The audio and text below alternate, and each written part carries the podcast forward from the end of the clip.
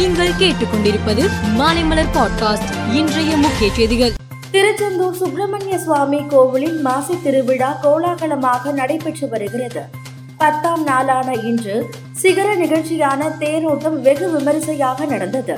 பக்தர்களின் அரோகரா கோஷம் விண்ணை பிளக்க தேர் ரத வீதிகளில் வலம் வந்தது. மதுரை கலெக்டர் அலுவலகத்தில் இன்று ஐந்து மாவட்ட கலெக்டர்களுடன் முதலமைச்சர் மு க ஸ்டாலின் திட்டப்பணிகள் குறித்து ஆலோசனை நடத்தினார்.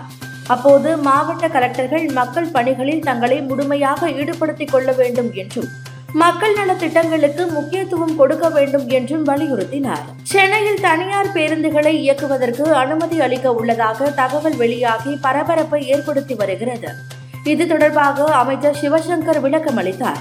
அப்போது அரசின் வழித்தடத்தில் அதன் சட்ட திட்டத்திற்கு உட்பட்டு தனியார் பேருந்துகள் இயக்கப்பட உள்ளன என்றும் இதனால் பள்ளி மாணவர்கள் பெண்கள் இலவச பயண சலுகை பாதிக்காது என்றும் அவர் கூறினார். என்எல்சி நிறுவனத்திற்காக இருபத்தி ஐந்தாயிரம் ஏக்கர் நிலம் கையகப்படுத்த போவதாக வரும் தகவல் உண்மை அல்ல என்றும் புதியதாக நிலம் கையகப்படுத்தும் திட்டம் எதுவும் இல்லை எனவும் தமிழக வேளாண் துறை அமைச்சர் எம். ஆர். கே. பன்னீர்செல்வம் தெரிவித்தார். இ சிகரெட் பாதிப்பில் இருந்து இளைஞர்களையும் மாணவர்களையும் மீட்க வேண்டும் என தமிழ்நாடு அரசுக்கு பாமக தலைவர் அன்புமணி ராமதாஸ் கேட்டுக்கொண்டு உள்ளார்.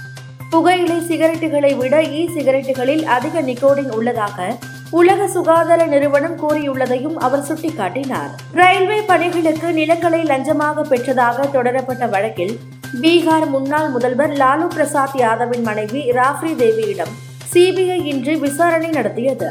அவரது வாக்குமூலத்தை பதிவு செய்ததாக கூறப்படுகிறது. இலங்கை கடற்பகுதியில் மீன்பிடிக்க இந்திய மீனவர்களுக்கு லைசன்ஸ் வழங்குவது குறித்து அதிகாரிகள் பரிசீலனை செய்து வருகின்றனர். இதற்கு இலங்கையின் வடபகுதி மீனவர்கள் கடும் எதிர்ப்பு தெரிவித்து உள்ளனர். மேலும் செய்திகளுக்கு மாலைமலர் பாட்காஸ்டை பாருங்கள்.